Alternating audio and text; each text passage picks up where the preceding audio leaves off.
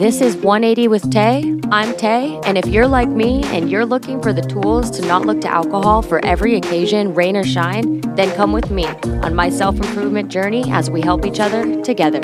I hope you enjoy this episode. Welcome back to 180 with Tay. And this whole podcast is about not drinking so much so frequently.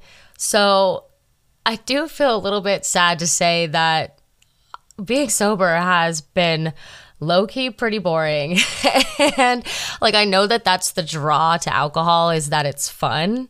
Um, but it's just, I'm not going out because one, there's alcohol everywhere I go. And two, I'm just not strong enough to resist the urge to drink. Like, I have been going out for birthdays and stuff, like during the day and doing day activities. That's all fine and dandy. But I know that if people start partying and it gets late, I'm going to want to party too. So I have literally not been going out at all just to avoid the temptation because I just want to get dry January completed. I want to complete dry January I know I messed up in the beginning, but so be it.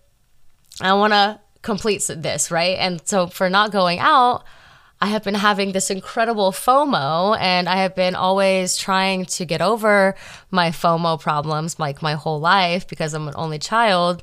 So I've always had this fear of missing out and it's just a lot of internal growth that is be, having to be had in that stance because it's not going to be like that forever. I'm not always going to need to be drinking when I go out and if other people, whatever. So my FOMO is something I'm having to get back with and uh, realize it's not that serious. So some also another kind of unfortunate thing I did notice is that some activities that always were accompanied with alcohol I don't even find as enjoyable as I did like some art projects I started I didn't even want to finish because I was like the creative juices weren't flowing.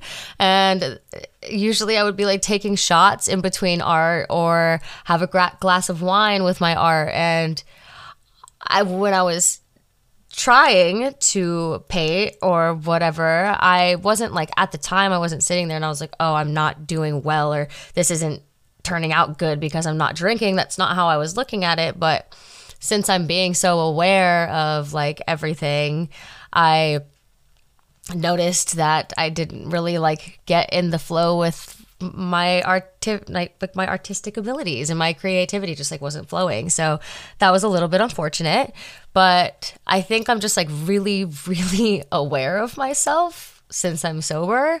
Um and when i say that because like i wasn't I was so aware of what I was doing with this art that it just I just was like this isn't any good and I just kept painting over it and then I eventually gave up but um I'm just so aware of like my thoughts, my feelings, my emotions, my body, the activities that I'm doing. I'm just like so aware and like I know that's a good thing, but it's just I just don't know. And Like I know that alcohol clouds things. Like, for instance, one cool thing that I have noticed, I have noticed from being sober is I've been getting these like really cool nostalgic feelings. Like, it'll be like from music or it'll be a random thought that triggers a memory and like I can visually see it in my brain and it isn't something that I've thought about for so long and it's just that's been happening happening pretty frequently so that has been really cool to experience it's almost like since I'm not drinking for an extended period of time, that it's like the alcohol is like unclouding or the fact that there's no alcohol is like unclouding my brain. So that's been really cool. And so it's a good time for booze Q's. Um, where and booze Q's is where uh, listeners ask questions and I answer them. And yes, it's me answering them, but you can answer them for yourself and kind of ponder the thought, right? So someone asked, what would it take for you to never drink or smoke again? Like what amount of money or whatever it may be. And so let's talk about this because this would be never drinking and never never drinking anything of any type or never smoking ever again for the rest of your life. For me, it would need to be something so exquisite. Like, and that's just right now, just in this moment, the way I feel, I don't want to not drink ever again. So, for me to never drink ever again, I would need like the man of my dreams, who also does not drink or smoke either, um, that is ready to just like travel the world with me and never ever cheat on me. it would have to be like something so exquisite like that, like somebody to travel the world with that I fall in love with, that I can have for the rest of my life and nobody else. And neither of us drink, so it's not even necessary. That's just like that, that would be. my answer right now. And like having somebody to be sober with me for the rest of forever would definitely help. So, what would it take for you to never drink or never smoke again? Think about it.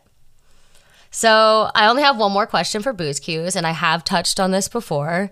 And the question is if you could go back in time and give your 18 year old self advice, what would it be? And I know I've answered this before, but I just have like more to add to it basically. So I would have told myself that I didn't need to pick right back up where I left off when I moved back to Arizona. I left Arizona. Well, I got taken out of Arizona in a sense um, for a good reason. I was going down a dark path. And um, when I so I went to Ohio, and when I graduated college, I went to Germany for two weeks and moved right back to Arizona and kind of just like got right back into all the partying. Um, and I had all of the opportunity to, you know, build a life and go up in a company and basically build a future. And instead, I chose partying and like constant partying and all types of partying. And um, I kind of just ended up eventually losing myself. And it was a very long journey of, and it's obviously still part still happening is me finding myself again. Um, I got so caught up that I just like lost myself. And, you know, it does happen. And I finally, in the middle of 2020, started realizing, holy shit, I have a problem. And like, let's fucking fix this. And here we are.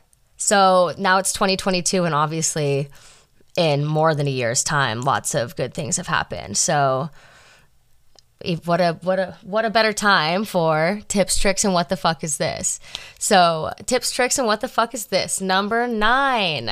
I have a good one for today because i use it so often and i use it for like everything. So tips tricks and what the fuck is this? Number nine is set your intentions. And like, I know that not everybody's really ready to have the conversation about affirmations and manifestations even though it is definitely a conversation that needs to be had, but like setting your intentions is something that you can do to help live your best life every single day. And it, it works for anything. It works for near and far, like for today, tomorrow, um, however many weeks, months, days in the future that you want to worry about. Like you can write so here's the trick, right? So the trick is like actually make a list. Write down the shit you want in a way that you're excited for it to happen.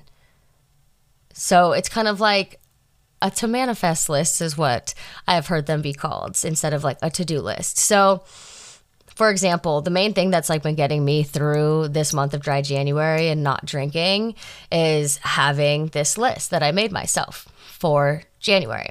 So, for example, I'm going to be able to stay sober all month. It'll be an amazing tolerance break. Alcohol and everything is going to be there when I'm done. I'm going to see incredible improvements in different areas of my life.